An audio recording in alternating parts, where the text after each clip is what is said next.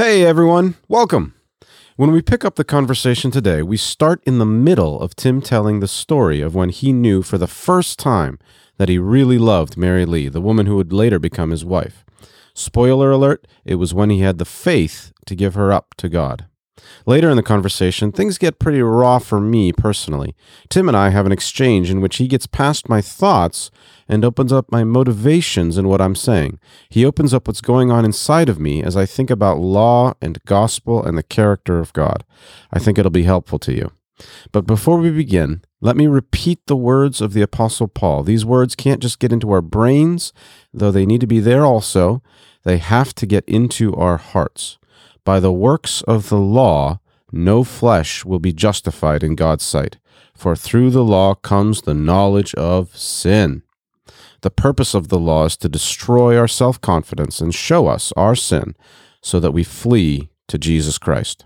So let's get into the conversation. My guests today are pastors Max Carell and Tim Bayly. My name is Lucas Weeks, and this is the Out of Our Minds podcast.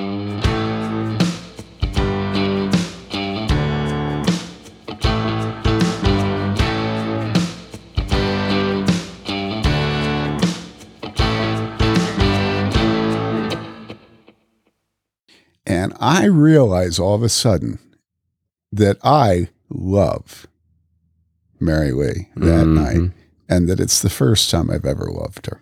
Mm, And then I realize why. I realize that it's because I would rather not have her as my wife than for her soul to go to hell. mm, And that if what is required for Mary Lee to come to God and to be saved is that I lose Mary Lee, that's a wonderful bargain. mm. And I'm overjoyed to have that loss. Now, let's go back to what you were saying about love and manhood. The image that I, I think of is Jacob wrestling with God. I think that is the Christian faith. And there is no way to do that without receiving intense, unalterable pain. But that's faith. That's faith. We wrestle with God with the most, the things that we cherish the most, with the things that cause us the most pain. So, my parents losing three children, right? Mhm. So, la- uh, this last Saturday, I'm going through my files, throwing everything out so I can get out of my office, right? Uh-huh. And I come across this letter from Elisabeth Elliot, who was a family friend, and I maintained a friendship with her after my parents died. Mm-hmm. And so she sends this letter. Then she types at the bottom of it. The top was a form letter. And she types at the bottom a bunch of stuff. And then she says to me, uh, I am so sorry to hear of your brother Nathan's death. Well, my brother Nathan got cancer at 40, left behind four little children, and died of esophageal cancer. Mm. So she had heard of this and she wrote, I'm so sorry. And then she said this. She says, What is it with you Baylys?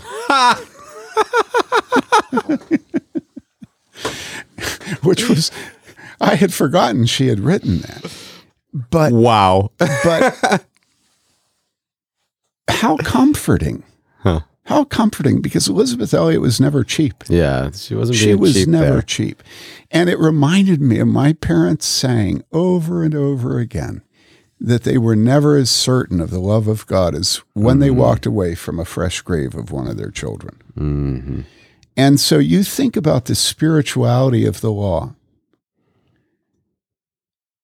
Either the law kills you or you're not a Christian. Yeah, that's exactly right. And or or you've got some you've grabbed a hold of some other law. And you you want to tell him what he says are the two contenders for the other thing you grab onto. Remember at the I'm beginning of the book? No, I He don't. says the two contenders are ritualism Mm, and reason. mm, And he says the reason, the person that, that chooses reason just becomes basically a cynic. And he says the ritualist just trusts in sacraments, in repetition, in liturgies. Oh, in, but and, okay. Let's just stop for a second and and open that up, or or let's find examples of to help people understand those those two categories. Jordan because Peterson is cynic. Okay. Well, okay, don't say cynic. Say uh, what was stoic. I used the word stoic before. Well, but it is the intellect. It is. I am going to Well, be out there in Can- my can I- mind, if I, if, being but truthful. if I'm allowed to say, um, I think there is there when Max talked about the law earlier, and it was driving him.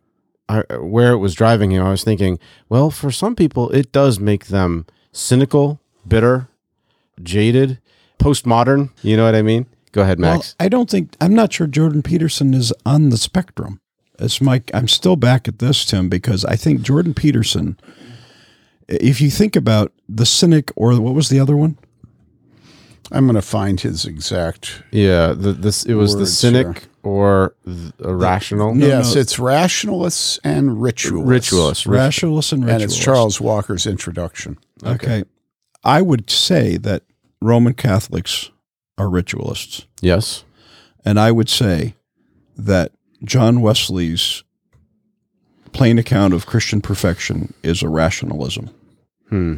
I think those are the examples. I don't think Jordan Peterson qualifies because he's not making any claims for people to being to being reconciled to God.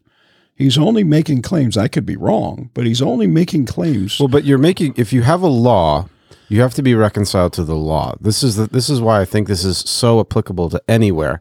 You could talk about the wokeism. You could Yes, talk about Jordan but, Peterson. But here's could- the thing: I am in Christ. yeah, and Christ is reconciled to the law. And therefore, I am reconciled to God because God, the law is God's character. I am reconciled to God's character through Jesus Christ. yeah. Okay? Jordan Peterson isn't doesn't have an interest in being reconciled to God's character. He might have an interest in being reconciled to the law, but he I don't think he has any interest in being reconciled to to the holy God. He has a reconcile he wants to be reconciled to the law for the sake of society or order, right? But a Roman Catholic wants to be reconciled to God, and they do so through ritual. And a a and John Wesley wants to be reconciled to God, and he does so because he says that he's changed the rules. What- he's basically changed the law. What about a Muslim? The reason uh, Jordan Peterson is a little complicated because he is, you know, he dances around and is ambiguous about whether or not he believes in God or whatever. So it's like it's it's weird with him. But let's let's take a Muslim. Where would you say he is? I really think that Jordan Peterson is perfectly the rationalist in this book. Okay. I really do, because he refuses to acknowledge the spirituality of the law. He can't teach the spirituality of the law. It's not anything a red pill guy is going to be Capable. happy. Well, happy for him teaching. Hmm. You know, it's just going to make a bitter man even more bitter. You know, they'll say, "Well, the the deck's stacked against me spiritually and legally and morally too." Then, are you saying, you know, in other words, it's it's Jordan Peterson gives out the truth which keeps his audience. And that truth is that you clean up your room, you work hard, you're a man, you know, you do this, this, this, and this. But he's not teaching the spirituality of the law. No. He can't because that makes you die. It kills you. Well, the it's and straight- you flee to Jesus. He cannot lead anyone to Christ. All he can do is kill them. And that's exactly what the Apostle Paul speaks of the law doing. Mhm. And, and so I want to go on and say the great message of this book is to carefully show the distinction between infusion and imputation. Infusion is always about giving you hope that you can improve and merit salvation. Mm. That's infusion. That's the Roman Catholic Church. That's why there's seven sacraments. That's why they have you work the system. That's why when you talk to a Roman Catholic, he'll never say he's a Christian. I used to, as a young kid living among Roman Catholics, are you a Christian? They'd say, well, I'm a practicing Catholic. Hmm. See, practicing, present participle. Yeah. And if you read the reformers, they're constantly attacking the fact that the Roman Catholic Church see, says nobody should be presumptuous with their salvation. Why? Well, they want to keep you working at it because that conduces to the mercantile aspects of hmm. faith in Roman Catholicism. There's a hmm. reason why all the treasures of Christendom are in the Vatican. Okay. I mean, you know, people that write books about building a, a cathedral have forgotten a lot of the history of the Protestantism Yeah. if you don't mind me saying so, right? and so what we have to realize is imputation takes a dead man Mm-hmm. and says, Yes, you are dead. And now you are seated high on a rock. He has reached down and plucked you out of the pit you're sunk in. And now you're standing in the foreign, alien, free righteousness of Jesus Christ. Hmm. And so in the Old Testament, the, you know, the law, even your observance of Yom Kippur, even the Day of Atonement, is actually not a matter of God freely forgiving, but it's a matter of you working the system hmm. of, you know, the sacrifice. In such a way that God sees that you're looking to Him for forgiveness, hmm. and that looking to Him merits His forgiveness because that is keeping the law. Mm-hmm. And that really is where most evangelicals are. Most evangelicals trust more in their sinner's prayer and their faith than they trust in Jesus. Hmm. Because most evangelicals think they're pretty good. Mm-hmm. Did Paul think he was pretty good? At the end of his life, he's the chief of sinners. Did Peter think he was pretty good when Jesus says, Do you love me? Hmm. No. he did not. I really think that so much of our problem is that as pastors, we don't believe in the vicarious substitutionary atonement. We don't believe in justification. And so we will not preach original sin, the fall, depravity to our people because it would make us hopeless. Mm. And we don't want to make them hopeless. Yeah. But it's the only path. You read what Edwards says about revival, and he says you have to pe- preach the fall. And so we also don't want to receive confessions of sin because they just. I think that again though um I just want to say to whoever's listening to this there is a a kind of temptation that comes when the law when you actually encounter the law for the first time. And as a evangelical, if you've grown up in evangelicalism you've been like protected from it for so long. In in our culture um you you've been protected from it that when someone comes with a law it's like they they're they're there they can carry you away almost well, that's because of the unbearable lightness of evangelicalism. Exactly, They've yes. eviscerated every precious doctrine of Scripture and every law of any content. Mm-hmm. It's it's always means less than you thought it did. yep Okay, it's like Woody Allen's approach to life. You know, every movie r- removes more meaning from anything that is glorious. And so, so people are hungry for that yeah, they're hungry for truth. yeah And if your truth is only the nature of manhood, the nature of truth, the nature of of rejecting theft, you know, the, the nature of law, of freedom, the na- so you know, so uh, you know i have uh, again thinking in categories of law and gospel i just think is very helpful. We should do it all the time because you think of the supreme court releasing a draft opinion of of this abortion ruling and all of a sudden the law gets dumped on the, the United States of America, a place that has been lawless for 50 years. It's like, what do you think is going to happen? You know, there's going to be a response. And what we're seeing in a lot of ways uh, is the, the precise purpose, as Paul says, is the effect of the law is to bring an end, bring you to an end of yourself. People have to, they're having the good effect of the law bear down upon them through this ruling. And so, what should be the response of a Christian? This is something as a dad you're tempted to shy away from with your kids. Like, I don't want to see my kids in pain, I don't want to see them suffering.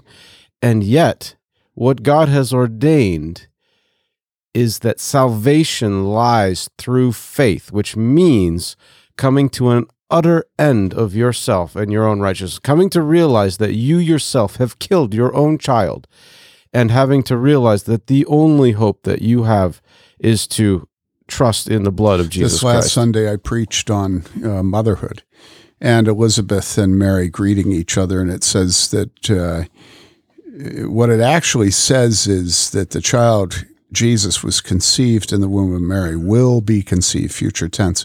And we see from scripture that it was just a matter of a couple of days before she arrived at, at Elizabeth's house, and her child and her caused John the Baptist in the womb to jump for joy. Hmm. Okay. She says under the inspirational.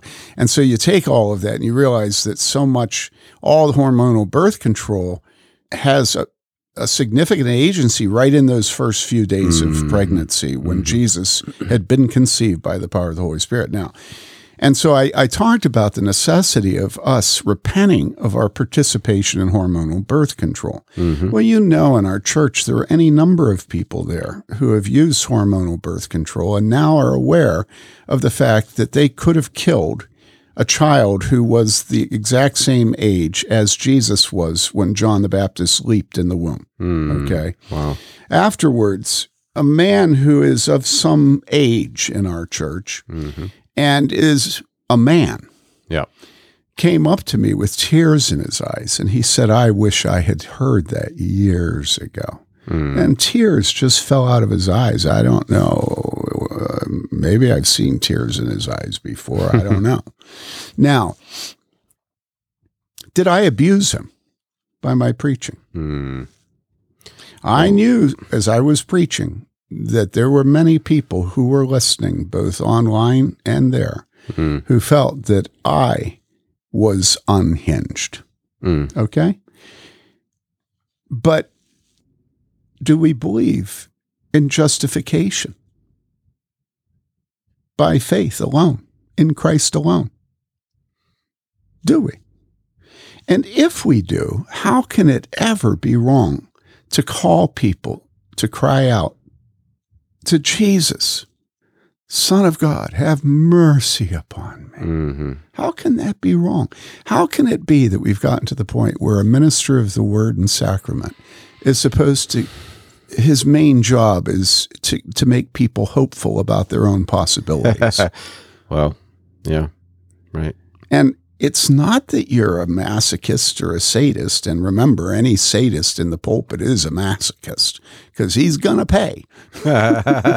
you know.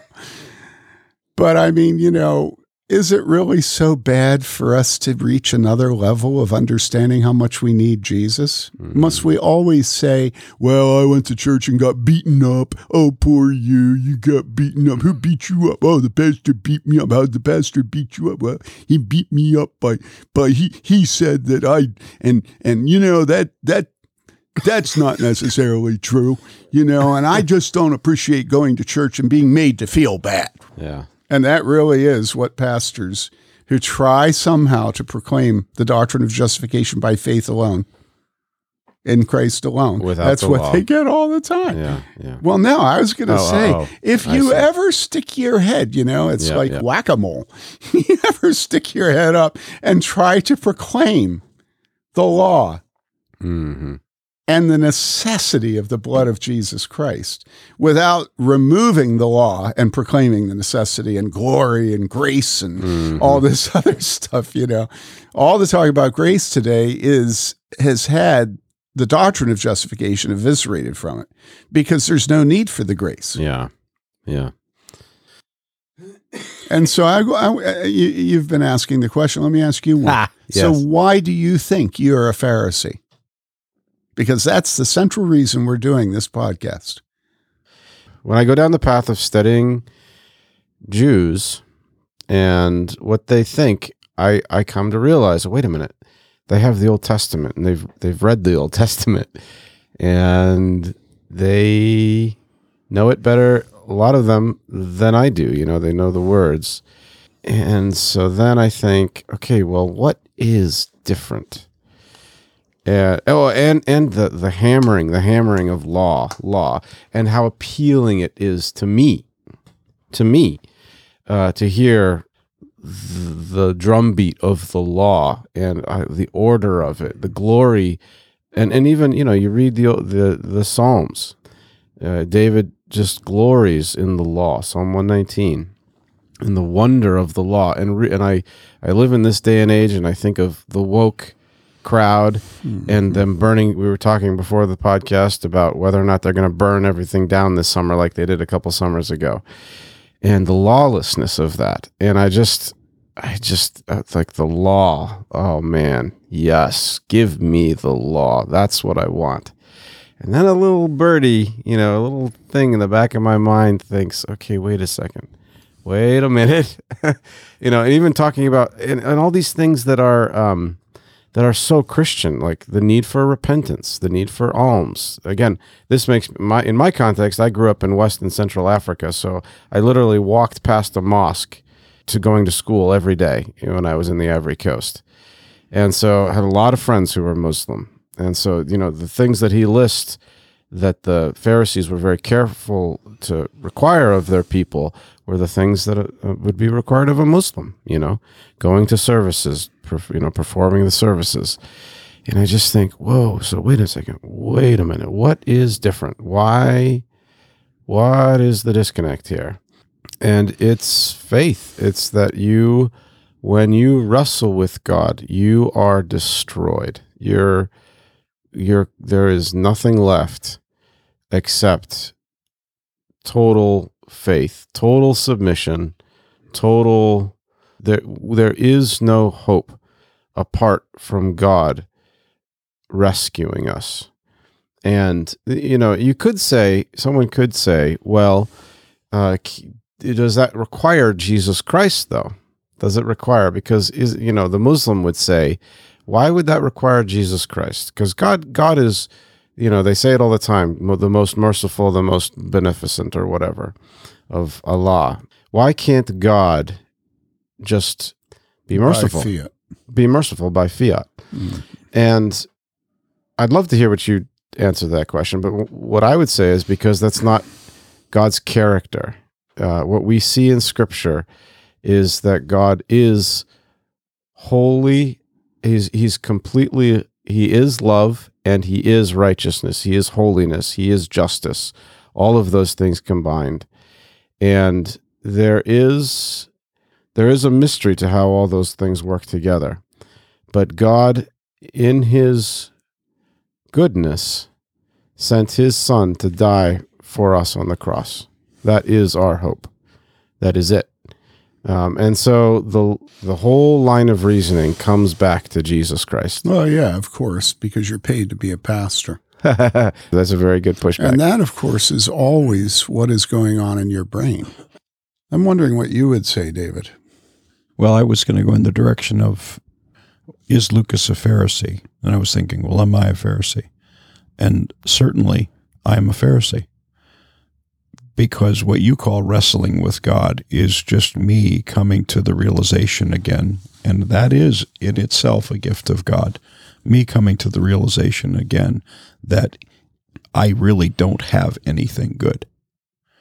But the fact that I contemplate and entertain the idea that I have something good is Pharisaical.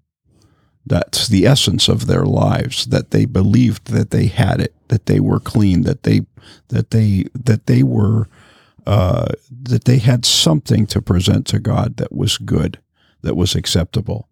Thank you, God, that I'm not like that guy, but I am the, That- that I am this guy, right? And so we we we wrestle when we find when we when we're thinking about that. It is God's mercy to know His law, and to know His law at its at its heart in His character, and know, to know that we fall short of it, and to know that we continually fall short of it, and that we have absolutely no hope if God doesn't intervene in some way and do something for us. And the only way we have hope is that God Himself provided someone who Mhm. fulfilled all of the righteousness. And then He said, You can actually be in Him. I will put you in Him. And then you he he is he is your ark of refuge. He is the one that carries you. Yeah, that's absolutely right, Max. And, you know, the ministry, being a pastor, is never cerebral, it's always personal. Mhm. And so I know you. Yep. Max knows you. Max and I know you intimately. Yeah, yep. And what we know about you is that you have a real compassionate heart and an extremely tender conscience. And you love people. Now, there are many people who would say that they haven't seen you love people, but that's because they don't know they don't know you the way we do. We do know you, okay? Mm-hmm. You love people. And so from the very beginning of our relationship or near the beginning, what has been obvious to me is that your love for people causes you to question God's dispensations towards them.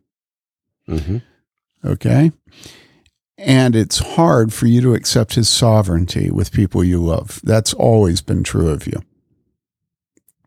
And it's true of all of us, you know, when it comes to family members, people we love. Yep.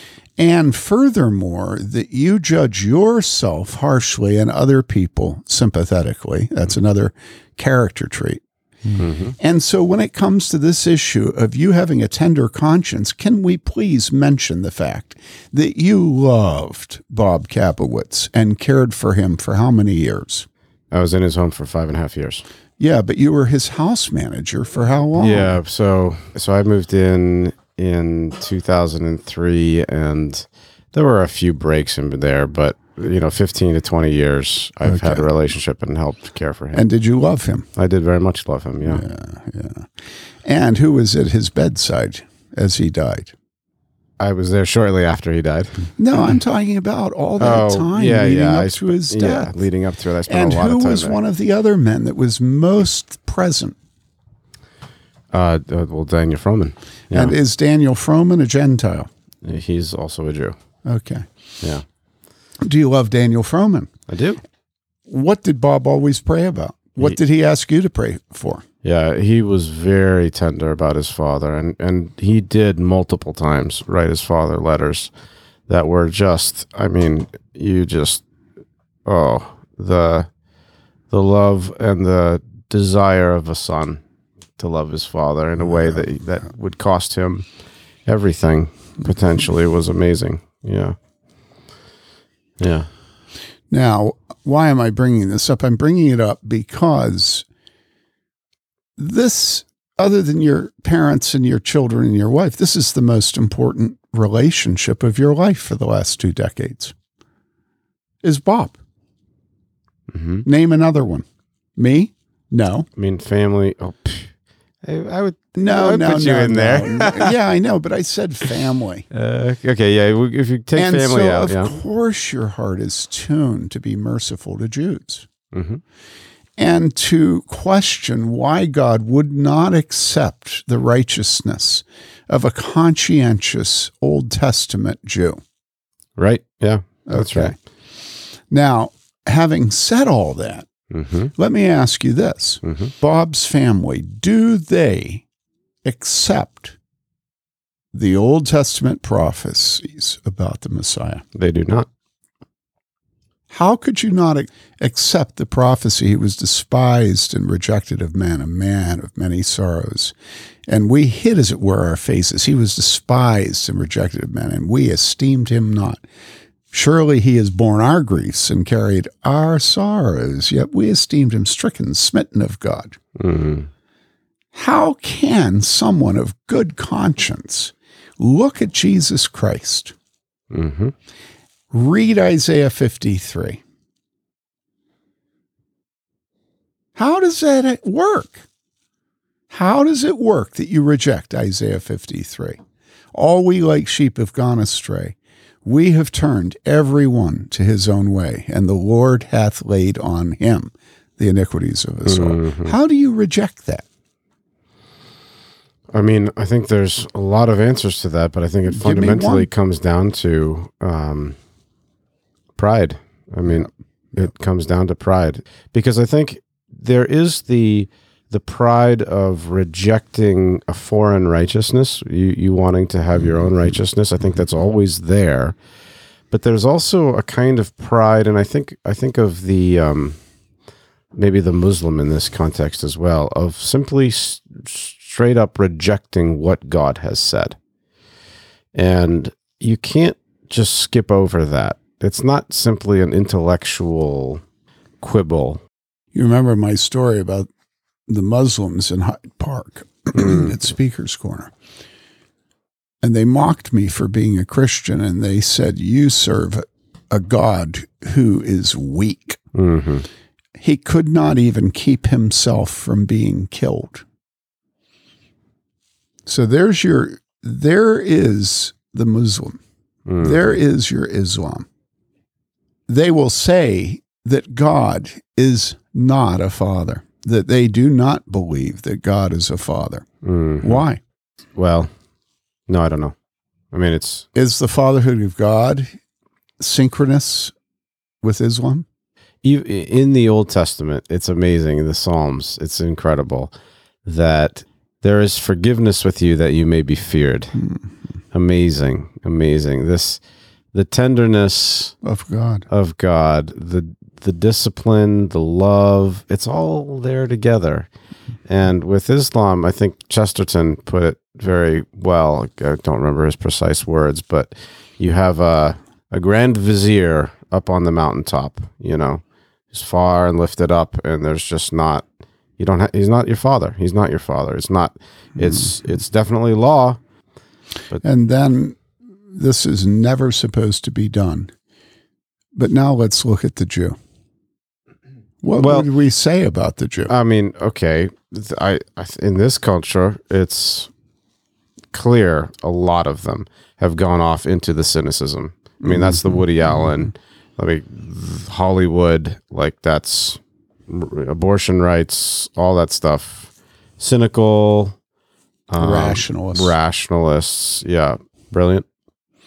And often the speakers of truths that must not be spoken. hmm They're the, the great transgressors of intellectual propriety.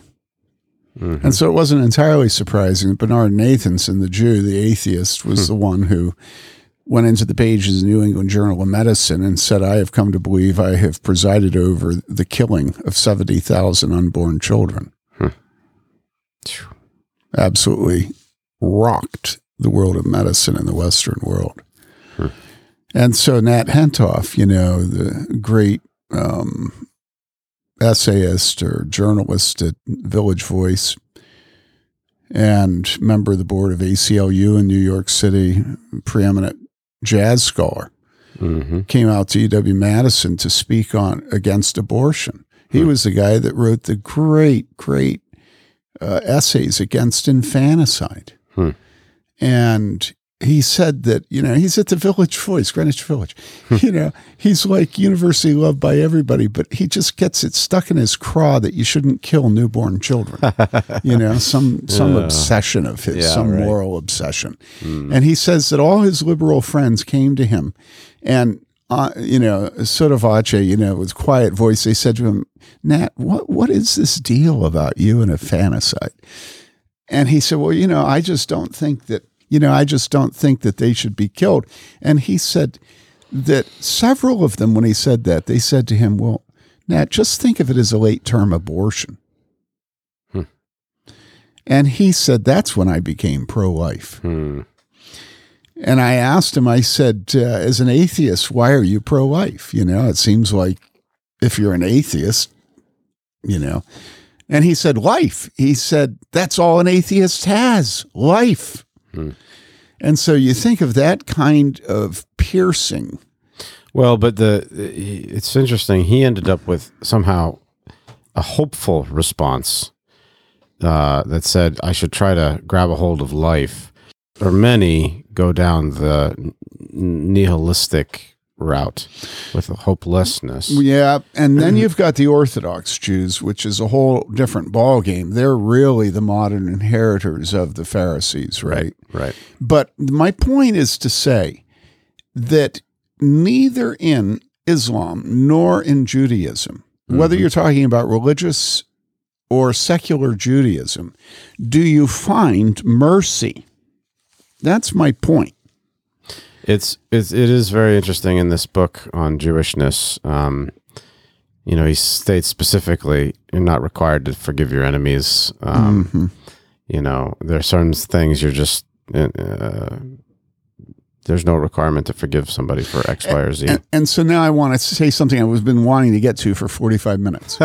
is the three of us who are pastors of Trinity Reform, as we look at the church and as we preach, all Yeah. of us, yeah. may I ask, who is it? No, don't name names, Yeah. but who is it in our church that gives us faith to preach? Describe the character of those specific individuals in our church that give us faith to preach. What would you say, Max? I would say people who have raised the white flag and said, It's me. It's me. it's my fault. I am the man. I know. And that's, and, uh, because that's all we're ever saying.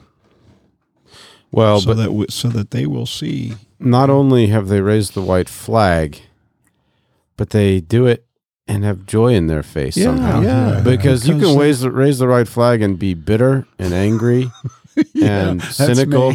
well, no, I mean the the again the response to the law can drive you to just hate everything. but instead, they go to God not as a harsh taskmaster, but as a father who will mm-hmm. heal them of of their infirmity. This last Sunday in that difficult sermon, Yeah. afterwards, I went up to a husband. I said, Would you please tell your wife that she was my lifesaver during that sermon? I kept looking at her and she kept telling me through her eyes and face, Preach it, brother. Preach it, brother. Yes, preach it, brother. hmm Now, do you know who that was? No. You want to guess? Are we supposed to say on the air? yeah, yeah. If you know the name, say it on the air. It's not going to hurt her one bit. I I have no idea who it was. Was it Katie fr- Walker. Oh, okay, yeah, yeah, yeah. yeah. And you think about the suffering that she's gone through. Mhm. And you think she was just over in Germany with her husband, saying goodbye to her husband's mother who's dying of cancer. Mm. You just think of all the suffering she's had in her family, Mm. in her background, physically. hmm hmm And of course, it's Katie that helps us to preach because she has cast herself through the furnace of affliction wholly on God. Mm. And there ain't no ounce of pride in her. You know what I'm saying? yeah. and she's meek and she's sincere and she's you know and so why do i bring this up well this is the gospel the gospel is being hopeless about yourself and having every bit of hope fixed on christ Mm. and those are the people that give us the faith to be something of the pastors we should be, something of the preachers we should be. They're the ones that give us joy in our congregation.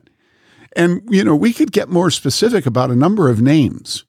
I would say the names are disproportionately female. I may be wrong.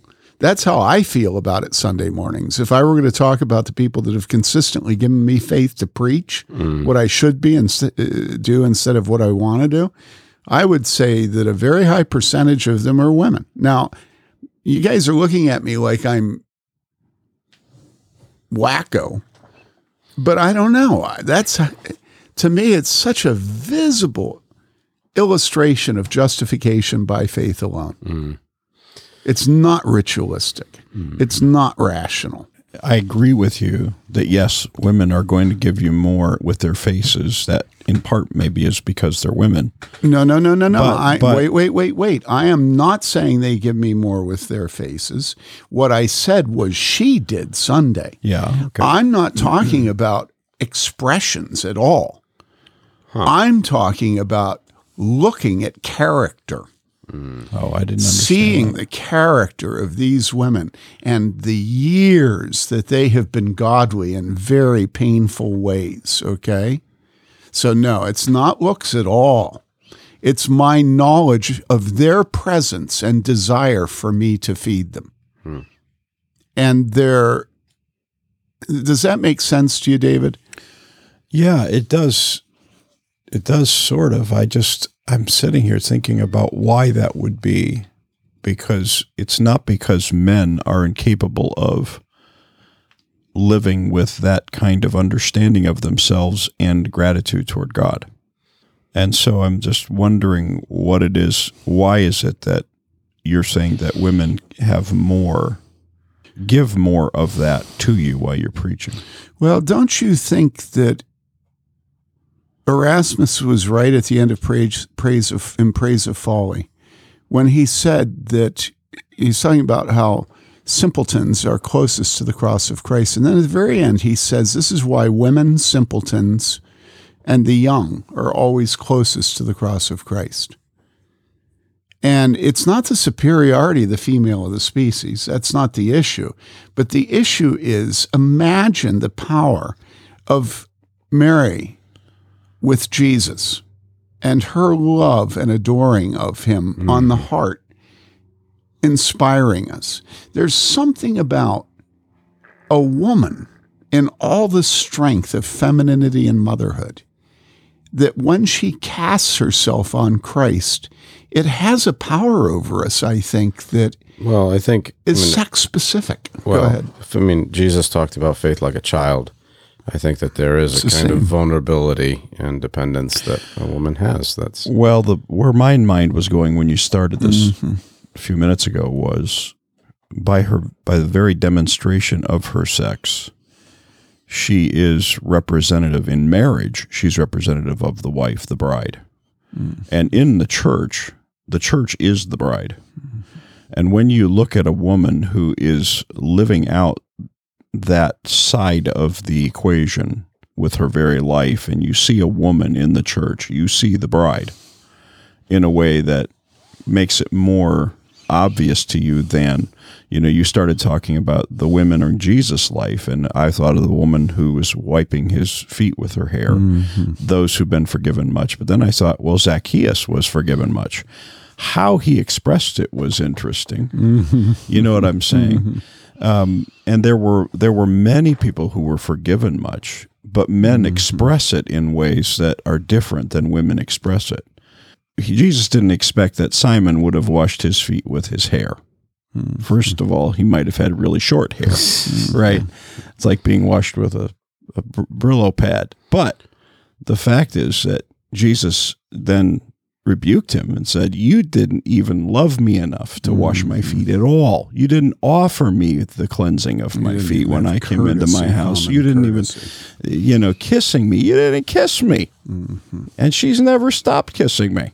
Right. Mm-hmm. And, um, I'm not, I don't think that he would have ever probably expressed his love that way to Jesus like the woman did because she was able to because of her sex in a way with liberty that hmm. maybe he that Simon would not have had. I'm not sure.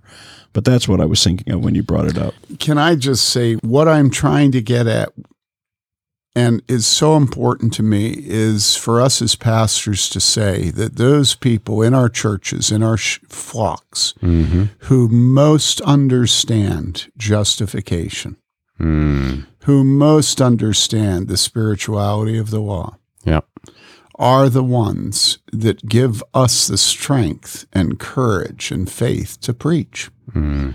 They're the ones that give us the faith to be faithful in our hard callings.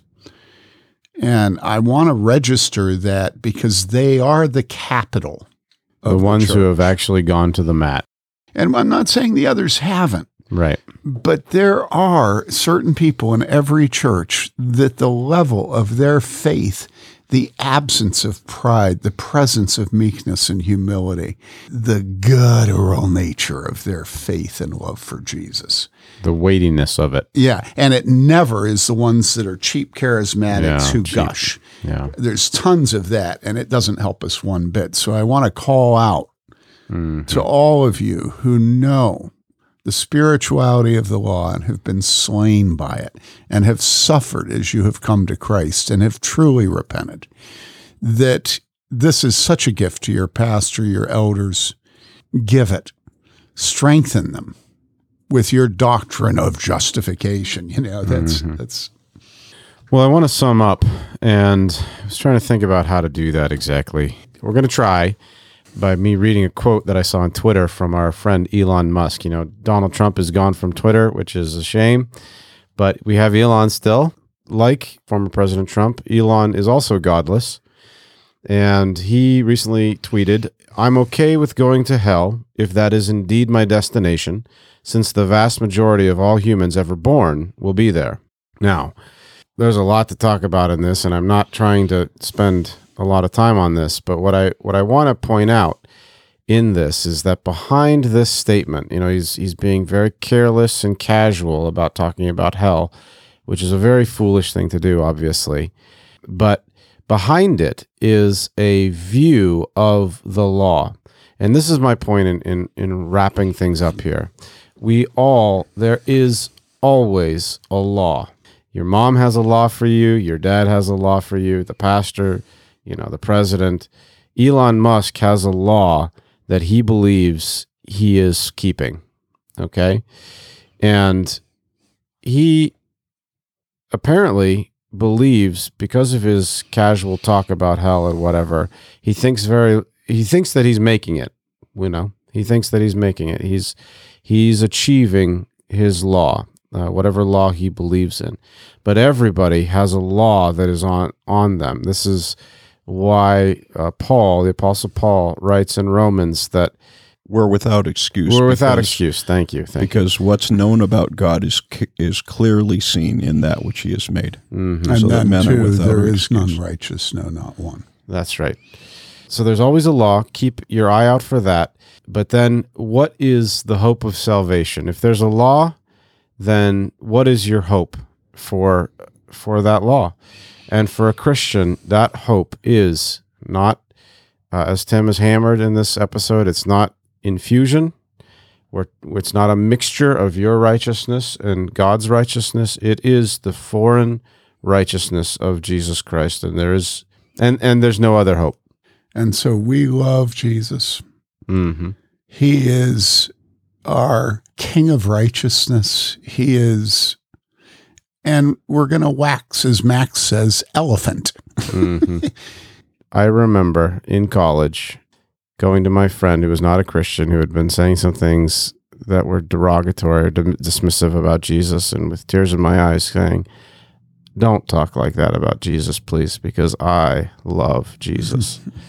and it wasn't like a confrontation. I just, I felt totally compelled to say it because I just I loved Jesus because I had come to an end of myself. I I had realized that the law I thought as a good Christian kid I was good at keeping, I was not at all good at keeping, and that Jesus loved me. It was amazing. Behold the Lamb of God Amen. who takes away the sin of the world.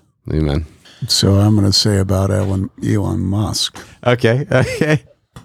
Are we- when you read that quote, it's like he is giving the finger to God. That's right. He's giving the finger to God. He is saying, I am a better judge of morality than you are. That's right.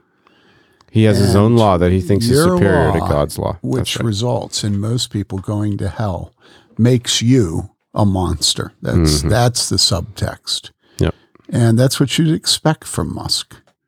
He has very strict morality. That's where the whole battery car Mm. thing comes from. It's where, you know, he, he is going to show the sustainability of the human race through creativity and scientific industriousness. There's always law and gospel. Elon Musk's good news is that we can rescue the world from destruction through ingenuity and hard work. But it's a lie, and Elon Musk is a wuss. God is the one with whom we have to do. And you can judge God all you want, but in the end, He's the one who will do the judging. The judgments of the Lord are true, they are righteous altogether. The most fitting way I can think of to end this episode is to read Psalm 130. So here it is. Out of the depths I have cried to you, O Lord. Lord, hear my voice. Let your ears be attentive to the voice of my supplications. If you, Lord, should mark iniquities, O Lord, who could stand? But there is forgiveness with you, that you may be feared. I wait for the Lord, my soul does wait, and in his word do I hope. My soul waits for the Lord more than the watchman for the morning, indeed, more than the watchman for the morning. O Israel, hope in the Lord. For with the Lord there is loving kindness, and with him is abundant redemption, and he will redeem Israel from all his iniquities. Thanks so much for listening. My name is Lucas Weeks, and the conversation today was with Tim Bayly and Max Carell. We serve as pastors at Trinity Reformed Church in Bloomington, Indiana. For more great content, please visit warhornmedia.com. To support this podcast, you can donate at patreon.com slash out of our minds. Bye for now.